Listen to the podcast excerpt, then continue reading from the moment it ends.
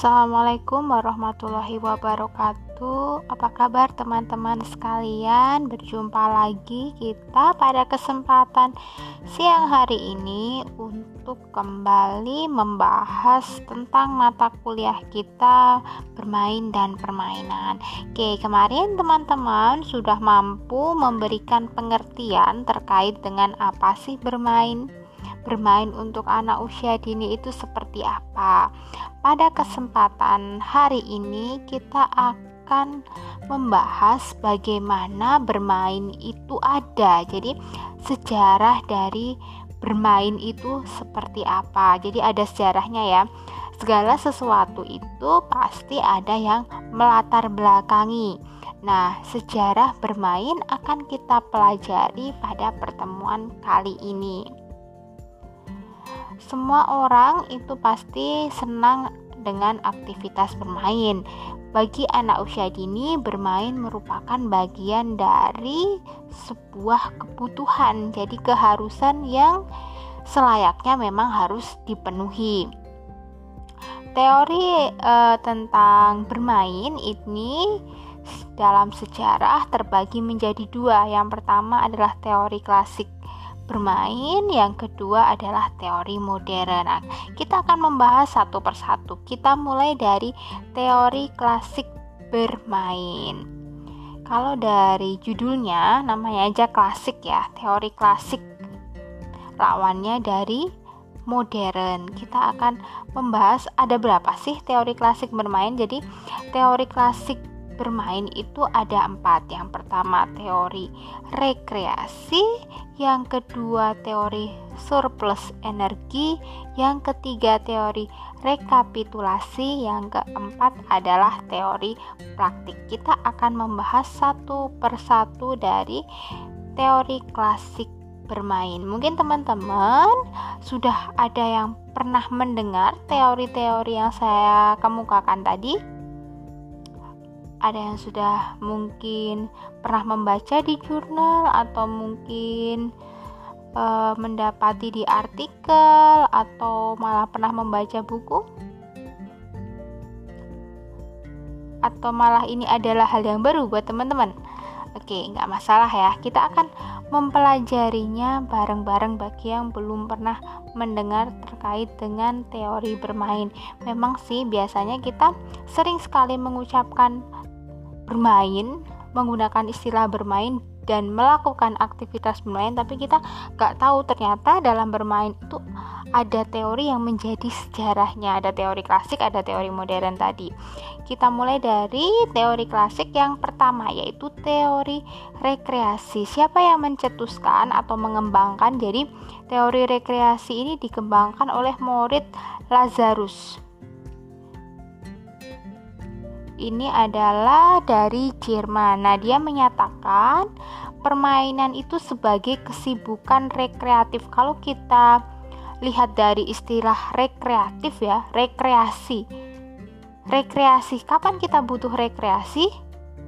Kita butuh rekreasi ketika kita merasa sudah lelah, sudah capek dengan aktivitas aktivitas ataupun tugas-tugas kita sehari-hari. Maka kita butuh rekreasi. Nah, di sini teori rekreasi pun juga seperti itu. Jadi, e, bermain itu adalah seperti halnya orang dewasa mencari kegiatan bermain-main apabila ia sudah merasa lelah atau capek sudah bekerja atau setelah melakukan tugas-tugas tertentu. Sehingga dari pengertian ini permainan itu bisa e, mengembalikan kesegaran tubuh yang sudah lelah, kembali membuat tubuh itu segar, kembali membuat tubuh itu bersemangat. Itu adalah teori rekreasi. Diingat-ingat ya, pencetusnya adalah Moritz Lazarus.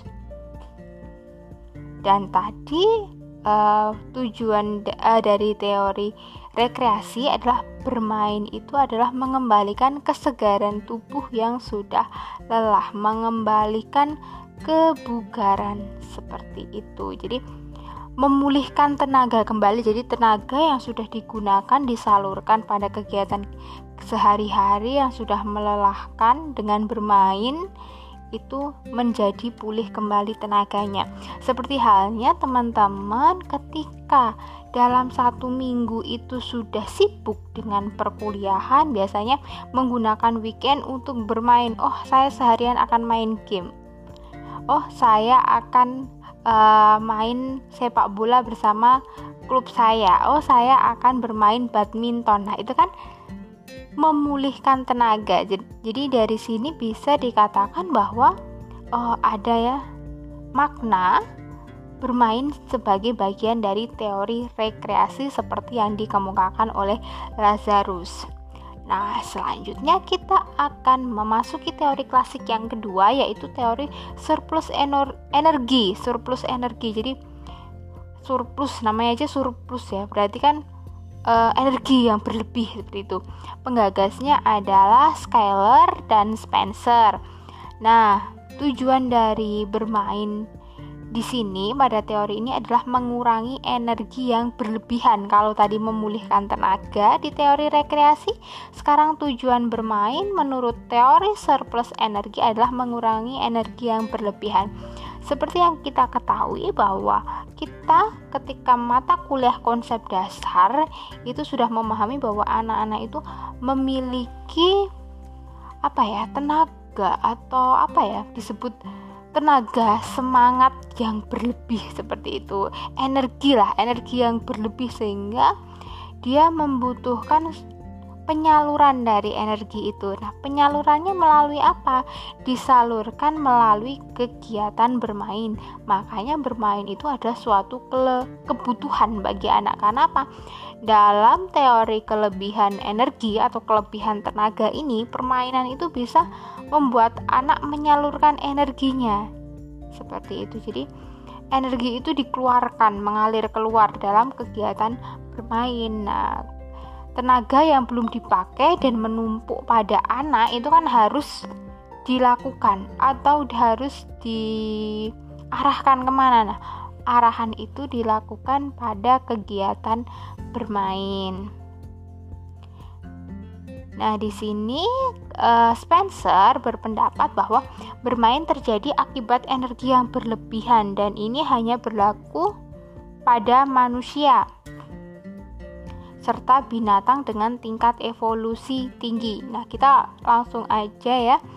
Kalau kita terapkan pada anak usia dini, bukti bahwa dia itu memiliki tenaga yang berlebih, kadang kan kita merasa kok anak ini uh, selalu bergerak terus nggak mau diem nah itu karena anak-anak memiliki yang namanya surplus energi tadi dan dia perlu mengarahkannya jadi menyalurkan energinya dengan sebuah aktivitas yang kita beri nama dengan aktivitas bermain. Jadi makanya bermain itu merupakan bagian dari kebutuhan anak. Selain teori bermain dengan surplus energi tadi yang dikemukakan oleh Spencer, kita akan ke teori selanjutnya yaitu teori rekapitulasi. Namanya aja rekap ya, rekapitulasi. Rekap. Jadi kalau rekap itu apa teman-teman? rekap berarti ditambah apanya yang ditambah ya jadi akumulasi dari semua faktor hereditas faktor hereditas itu apa jam waris sifat keturunan jadi Uh, segala jenis pengalaman manusia sepanjang sejarah akan diwariskan kepada anak keturunannya, mulai dari pengalaman hidup dalam gua, berburu, menangkap ikan, berperang, bertani, membangun rumah, sampai dengan menciptakan kebudayaan dan seterusnya. Semua bentuk ini dihayati oleh anak dalam bentuk permainan-permainannya. Jadi uh, seperti sesuatu yang turun temurun. Jadi permainan itu turun temurun. Hasil dari tadi rekap dari hereditas. Itu adalah teori rekapitulasi yang mengemukakan teori rekapitulasi adalah Stanley Hall. Jadi teori rekapitulasi itu dikemukakan oleh Stanley Hall. Jadi sifatnya itu turun temurun. Jadi kayak permainan-permainan yang dulu dimainkan oleh ayah ibu nurun ke anak nurun lagi nurun lagi seperti itu itu adalah teori rekapitulasi Selanjutnya, untuk teori terakhir adalah teori praktik yang dikemukakan oleh Gross. E, dalam teori praktik ini menyatakan bahwa permainan itu mempunyai tugas biologis. Tugas biologisnya itu yaitu melatih macam-macam fungsi jasmani dan rohani. Jadi waktu-waktu bermain merupakan kesempatan bagi anak untuk melakukan penyesuaian diri terhadap lingkungan hidupnya.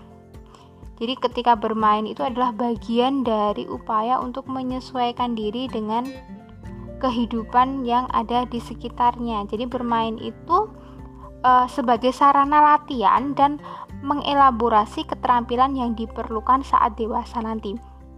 Uh, seperti yang kita ketahui, kadang kan kalau bermain itu anak sebenarnya kebanyakan melakukan aktivitas imitasi dari aktivitas yang dilakukan oleh orang dewasa. Misal, masak masakan. Nah, masak masakan nah gitu kan. Itu kan sebenarnya aktivitas yang biasa dia lihat dari uh, aktivitas orang tuanya yang memasak, orang dewasa yang memasak. Nah, itu menjadi suatu permainan. Ini adalah teori klasik. Nah, teori klasik yang terakhir. Nah, selanjutnya kita akan memasuki ke teori modern. Teori modern. Nah, teori modern ini terbagi menjadi dua ya, teori psikodinamik dan teori kognitif. Teori-teori yang dapat dimasukkan dalam era modern itu bertujuan lebih dari sekedar menjelaskan mengapa ada kegiatan bermain. Jadi kalau tadi uh, teori klasik itu kan penjelasannya memang uh, terfokus pada mengapa ada bermain. Mengapanya bisa terjawab tadi yang pertama uh, karena membutuhkan rekreasi, memulihkan tenaga, terus tadi ada menyalurkan energi, terus warisan nenek moyang, terus untuk bisa menyesuaikan diri keterampilan hidup sesuai dengan memiliki keterampilan hidup yang sesuai seperti itu itu kan di teori klasik itu lebih kepada menjawab mengapa ada kegiatan bermain. Sementara ketika kita membahas teori teori bermain modern, kita akan mengetahui peranan. Jadi peranan bermain dalam perkembangan anak. Bahkan dalam beberapa kasus tujuannya adalah untuk melihat jelas kejadian-kejadian yang dapat mengarahkan anak untuk bermain. Nah, kita akan membahas teori pertama yaitu teori psikodinamik. Teori ini dipelopori oleh Sigmund Freud. Pernah mendengar? Pasti teman-teman pernah mendengar ya di mata kuliah konsep dasar ini adalah tokoh yang mengemukakan juga tentang psikoseksual di bagian dalam perkembangan sosial emosional. Nah, di sini beliau juga menjadi penemu terapi psikoanalisis yang percaya bahwa bermain memiliki peranan yang penting untuk perkembangan emosi ya. Ini jadi uh, lanjutan dari yang sudah kita pelajari bahwa Sigmund Freud itu mengemukakan tentang psikoseksual. Nah, dia juga lebih dalam lagi percaya atau mengemukakan yang namanya tentang teori psikoanalisis yang percaya bahwa bermain memiliki peranan yang sangat penting dalam perkembangan emosi anak. Nah, peranannya bermain untuk emosi anak itu seperti apa? Jadi, beliau mempercayai bahwa permainan yang terus diulang itu akan membuat emosi negatif dapat dialihkan pada objek yang digunakan sebagai sarana bermain. Jadi, kayak katarsis emosi seperti itu. Jadi kalau emosinya negatif emosi negatif misalnya apa? Marah. Jadi melalui bermain itu teralihkan. Kemarahannya bisa teralihkan seperti itu jadi pada teori ini um, permainan merupakan suatu wujud dari dorongan-dorongan yang tidak disadari pada anak-anak dan orang dewasa jadi ada dua dorongan yang paling penting menurut ahli psikoanalisis ya. Yang pertama menurut Adler ialah dorongan untuk berkuasa. Nah, seperti apa ini? Permainan memberikan pemuasan atau kompensasi terhadap perasaan-perasaan diri yang fiktif. Dalam permainan juga bisa disalurkan perasaan-perasaan yang lemah dan perasaan-perasaan rendah hati. Dorongan yang kedua merupakan pendapat Freud di mana dorongan seksual. Nah, kembali lagi dorongan seksual ya.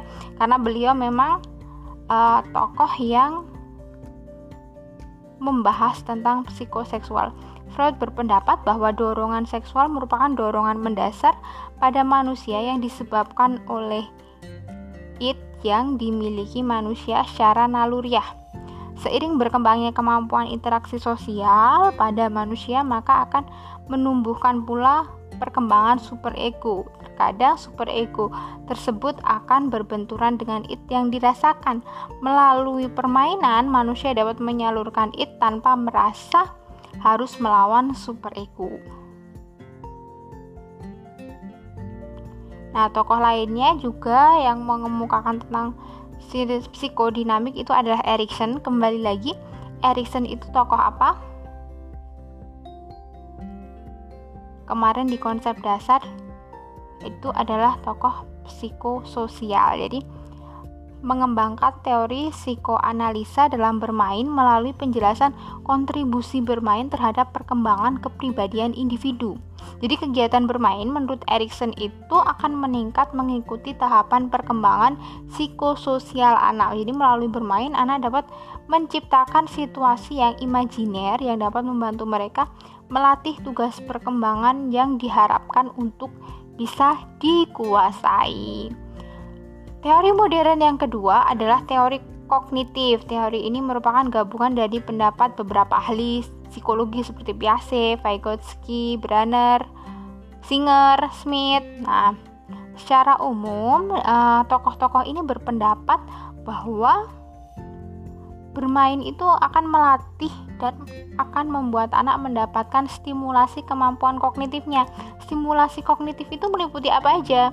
Kemampuan mengembangkan konsep, kemampuan berpikir abstrak, berlogika, dan juga berbahasa seperti itu. Kita sudah mempelajari ya teman-teman, mempelajari dua teori dalam sejarah bermain, teori klasik dan teori modern. Setelah kita belajar sejarah dari teori bermain, kita akan lebih lanjut membahas apa perbedaan bermain dan bekerja. Nah, nanti teman-teman bisa mencocokkan yang ada di sekolah itu sebenarnya anak-anak sedang bermain atau sedang bekerja. Jadi bermain itu dalam hakikat kegiatannya bebas mengeksploitasi benda. Umumnya melibatkan benda lain atau manipulatif, tidak perlu kesungguhan berorientasi proses dan tidak harus diselesaikan.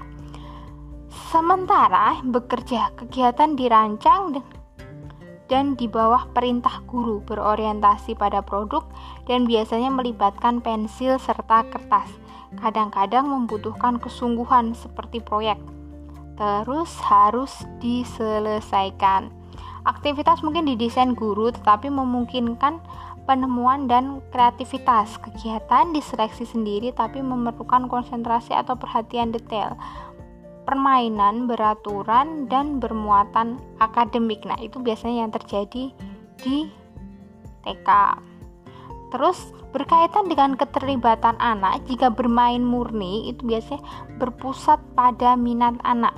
Biasanya aktif secara fisik dengan sedikit konsentrasi mental atau aktivitas kognisi yang ditunjukkan oleh anak dapat berinteraksi secara bebas dengan teman. Terus pasti selalu menyenangkan. Sedangkan kalau bekerja itu membutuhkan konsentrasi dan aktivitas kognisi anak. Fisik biasanya tidak aktif disesuaikan dengan jenis pekerjaannya. Kadang-kadang ada interaksi dengan pasangan, kadang menyenangkan. Bekerja itu tidak selalu menyenangkan ya, kadang menyenangkan. Nah, kalau pembelajaran di PAUD itu seperti apa? Biasanya niat berpusat pada guru tetapi tersedia pilihan untuk anak. Dapat berinteraksi secara bebas dengan pasangan. Biasanya menyenangkan. Keterlibatan guru dalam bermain itu sedikit harapan guru jarang dievaluasi guru terus kalau bekerja itu berpusat pada harapan dan niat guru terus keluaran dievaluasi oleh guru. Nah, dalam pembelajaran itu biasanya seperti apa? Kalau pada umumnya sih mesti ada evaluasi dari guru ya. Nah, teman-teman bisa membayangkan tadi ya, dari aktivitas uh, keterlibatan anak, keterlibatan guru dan hakikat kegiatan uh, yang teman-teman jumpai itu lebih mengarah ke kegiatan bermain atau mengarah ke kegiatan bekerja. Jadi ini bisa jadi alarm kita ya. Kalau kita sudah ternyata saya uh, dalam melakukan pembelajaran itu mengarahnya terlalu ke arah bekerja. Seperti itu. Ini bisa menjadi alarm. Oh berarti harus ada yang saya perbaiki selanjutnya kita akan belajar bahwa dalam bermain itu ada tahapan-tahapan. Jadi kita pasti melihat di sekitar ya permainan untuk anak usia 2 yang biasa dimainkan anak usia 2 tahun itu akan berbeda dengan anak yang sudah lima tahun. Berbeda lagi anak sudah masuk uh, mau masuk SD itu pasti berbeda lagi. Nah sebenarnya dalam bermain itu ada tahapan-tahapannya. Nah kita akan membahas tahapan bermain. Tahapan bermain itu ada 6 ini menurut Desmita ya. Dan menurut Parten jadi menurut uh, sebenarnya dia sosiolog ya Parten itu. Dia melakukan permainan uh, melakukan maksud saya melakukan observasi pada permainan uh, dan berorientasi pada uh, bagaimana proses sosialisasinya sehingga di sini Parten uh, membuat enam tahapan dari bermain. Yang pertama adalah uncopied behavior. Nah, tahapan bermain ini dilakukan oleh anak yang kira-kira usianya 0 sampai 2 tahun. Silahkan diamati anak-anak sekitarnya yang sudah punya anak bisa diingat-ingat apakah ketika usia 0 sampai 2 tahun anak-anak melakukan ini. Nah, pada usia ini, anak masih lebih banyak diam dan mengamati lingkungannya sambil menggerakkan jari, tangan, kaki, dan bagian tubuh lain tanpa tujuan. Jadi adanya gerakan-gerakan kosong. Nah, sebenarnya gerakan-gerakan pada anak usia 0 sampai 2 tahun ini ini adalah aktivitas bermain. Jadi jangan ketika anak bergerak kakinya, bergerak ke kanan ke kiri tangannya pegang-pegang itu malah diminta untuk diam seperti itu jangan ya karena itu sebenarnya bagian dari oh bermain anak pada usia 0 sampai 2 tahun itu masih ke tahapan itu. Jadi masih pada tahapan itu tahapan dia mengamati lingkungannya menggerakkan jarinya tangannya kakinya dan bagian tubuh lain. Seperti itu. Bisa diamati ya. Untuk bayi-bayi pasti kan banyak bayi-bayi itu seperti itu. Jadi kan biasanya makanya uh, alat bermain bayi itu biasanya uh, tahu icik-icik yang dipegang. Nah itu kan karena anak-anak senang memegang. Terus uh, ada gantungan yang diput yang berputar di atas tempat tidur anak gitu terus nanti nanti anak meraih-raih nah seperti itu itu kan bagian dari bermain memasuki tahapan selanjutnya kisaran usia 2 sampai 3 tahunan ya. E, maka kemampuan sosial, kognitif, fisik itu kan sudah berkembang. Maka permainannya pun juga sudah berkembang. Jadi anak akan bermain soliter. Bermain soliter itu seperti apa? Di sini anak bermain sendiri tanpa menunjukkan perhatian atau ketertarikannya kepada yang dilakukan oleh anak lain di sekitarnya. Jadi anak sibuk sendiri misal anak memegang boneka ya dia sibuk dengan bonekanya dia nggak peduli dengan teman lain misalnya ada yang memegang benda lain oh dia tidak peduli ini adalah tahapan di mana uh, anak berusia 2 sampai 3 tahun disebut solitary play atau bermain soliter asik bermain sendiri lebih berkembang lagi ada yang namanya tahapan onlooker play. Jadi di sini uh, kalau tadi soliter kan dia bermain sendiri tanpa menghiraukan sekitar. Nah, kalau yang ini onlooker play ini jadi dia mengamati tingkah laku orang lain seperti itu. Jadi saat anak itu memperhatikan anak lain bermain tapi tidak bergabung jadi cuma memperhatikan aja.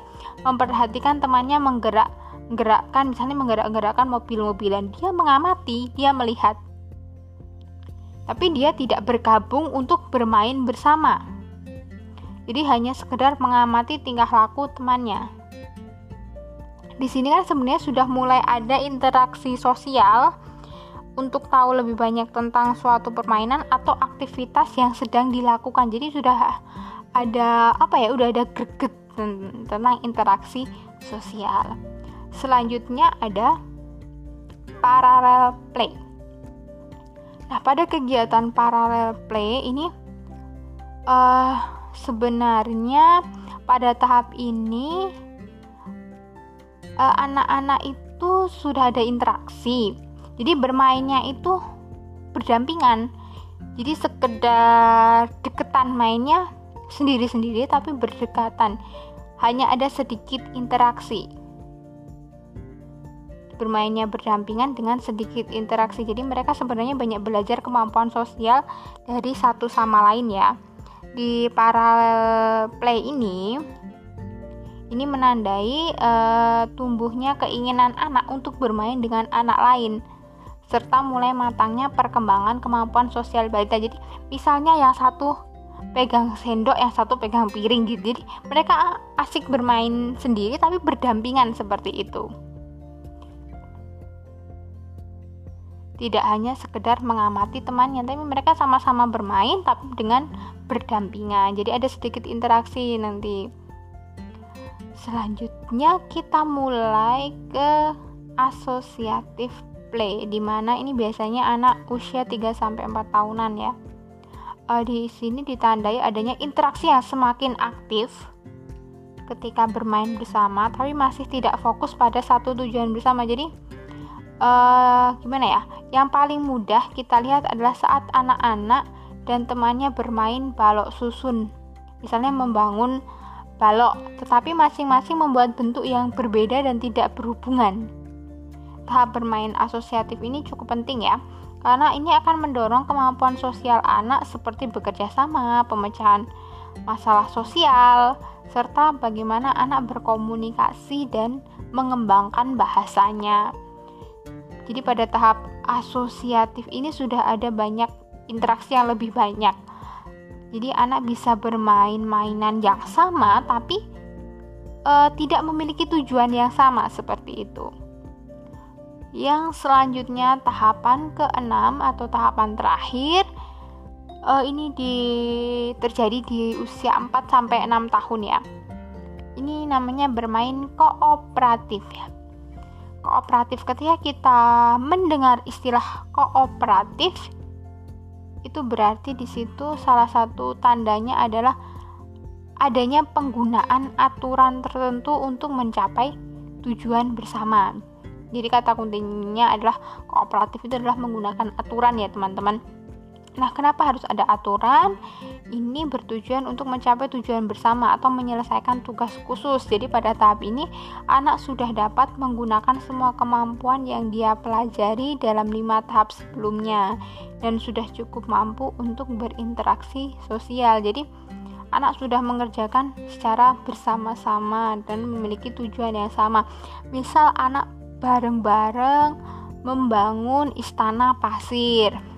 Terus mungkin juga nanti akan ada uh, pembagian tugas ya.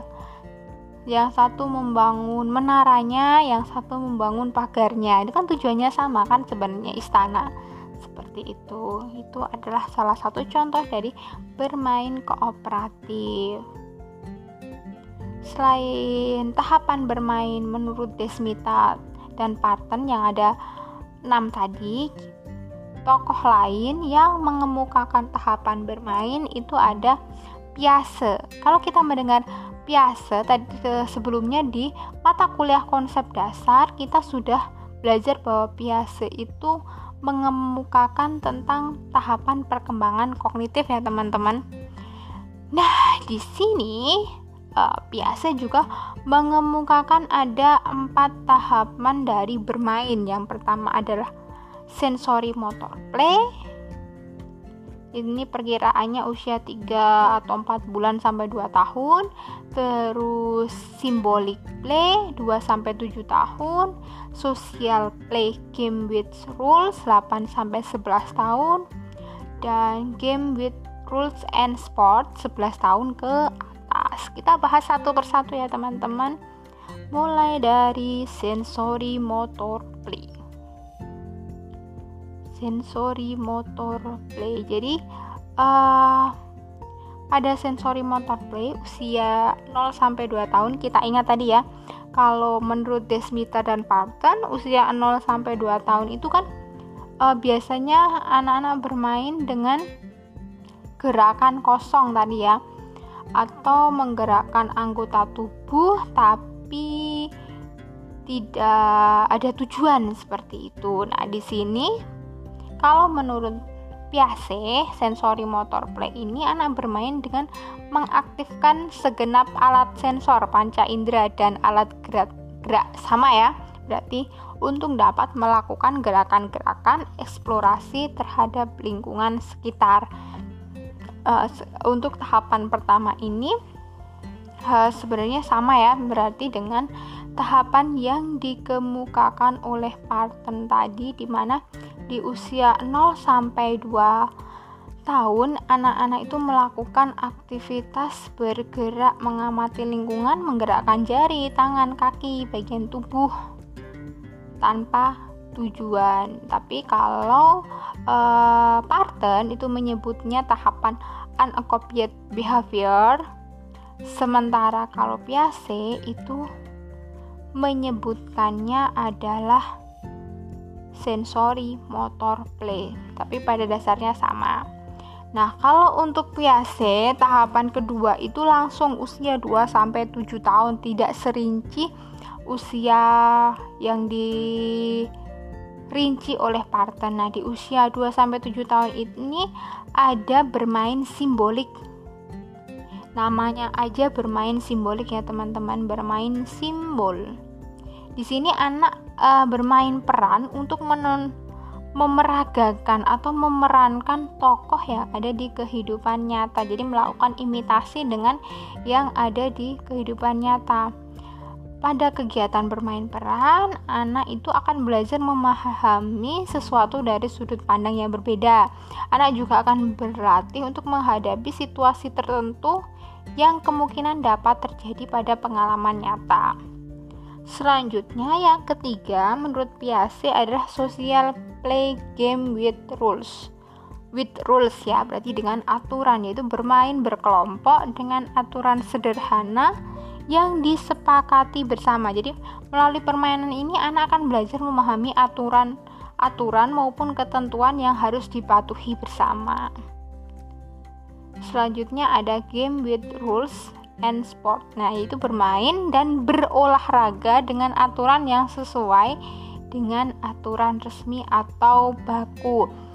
Nah, kalau game with rules and sport ini kan usianya 11 tahun ke atas. Nah, ini yang biasanya sampai sekarang pun kita lakukan di tahapan ini. Jadi, kita itu merupakan orang dewasa yang sedang dalam fase bermain game with rules and sport seperti itu. Jadi tahapan bermain itu nggak hanya untuk anak-anak kalau biasa sementara tadi kalau parten itu kan fokusnya adalah sampai anak usia 6 tahun. Memang uh, membagi tahapan bermain untuk anak usia dini. Sementara kalau biasa itu sampai usia 11 tahun ke atas. Setelah kita belajar tentang tahapan-tahapan bermain, sebenarnya masih ada tokoh-tokoh lain yang mengemukakan tahapan-tahapan bermain selain dua tokoh yang saya sampaikan. Nah, teman-teman nanti silahkan secara mandiri mencari tokoh-tokoh yang mengemukakan tentang tahapan bermain, tapi selain tokoh yang di atas tentunya. Nah, setelah itu kita akan belajar tentang spektrum bermain. Jadi, spektrum bermain itu uh, terdiri dari bermain bebas, bermain terpimpin, permainan, bermain kerjasama, playful interaction, dan instruksi langsung. Bermain bebas itu diinisiasi oleh anak, dipimpin oleh anak, dan tanpa tujuan. Sementara bermain terpimpin itu diinisiasi oleh orang dewasa, dipimpin oleh anak, dan memiliki tujuan. Sama halnya dengan bermain terpimpin, permainan itu diinisiasi oleh orang dewasa, dipimpin anak, dan memiliki tujuan. Bermain kerjasama diinisiasi oleh anak, dipimpin oleh orang dewasa, dan memiliki tujuan. Sementara playful interaction atau uh, pembelajaran yang menyenangkan, pembelajaran melalui bermain itu bisa diinisiasi oleh orang dewasa, dipimpin oleh orang dewasa, dan terdapat tujuan sementara instruksi langsung itu sama ya itu diinisiasi oleh orang dewasa dipimpin oleh orang dewasa dan memiliki tujuan. Nah uh, berdasarkan spektrum bermain ini yang terjadi di lingkungan kita itu adalah jenis bermain yang seperti apa? Teman-teman nanti akan bisa menemukan oh ya seperti apa sih anak dalam kondisi bermain bebas anak dalam kondisi bermain terpimpin permainan, bermain kerjasama, playful interaction, maupun mendapatkan instruksi langsung atau perintah. Ciri-ciri bermain adalah salah satunya bermain didorong oleh motivasi dari dalam diri anak. Jadi anak melakukannya itu adalah benar-benar untuk memuaskan dirinya, bukan untuk mendapatkan hadiah atau karena diperintahkan oleh orang lain. Yang kedua, bermain dipilih secara bebas oleh anak. Selanjutnya, kegiatan bermain itu pastilah kegiatan yang menyenangkan. Bermain tidak selalu harus menggambarkan hal yang sebenarnya, jadi bisa bersifat imajinatif tadi ya. Bermain senantiasa melibatkan peran aktif anak baik secara fisik, psikologis maupun keduanya sekaligus. Uh, Lego Foundation menyusun karakteristik pengalaman bermain yang mengarah pada pembelajaran. Jadi, uh, pengalaman bermain yang mengarah pada pembelajaran itu harus seperti apa sih? Jadi ada lima syarat. Yang pertama adalah menyenangkan, kedua melibatkan anak secara aktif, yang ketiga bermakna, yang keempat berulang-ulang, dan yang terakhir adalah dalam permainan ada yang namanya interaksi sosial. Nah, teman-teman, tadi kita sudah belajar banyak. Mulai dari sejarah bermain, tahapan bermain, sampai pada ciri-ciri bermain dan pembelajaran dalam PAUD yaitu pembelajaran melalui bermain itu harus mencakup lima hal tadi. Sekarang pertanyaannya adalah sudahkah pembelajaran di PAUD di Indonesia di sekitar teman-teman sepenuhnya menggunakan pembelajaran sambil bermain?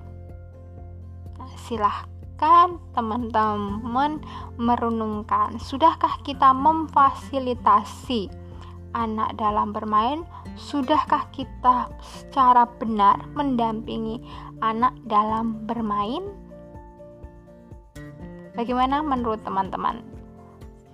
Silahkan ya berpendapat uh, menurut teman-teman seperti apa.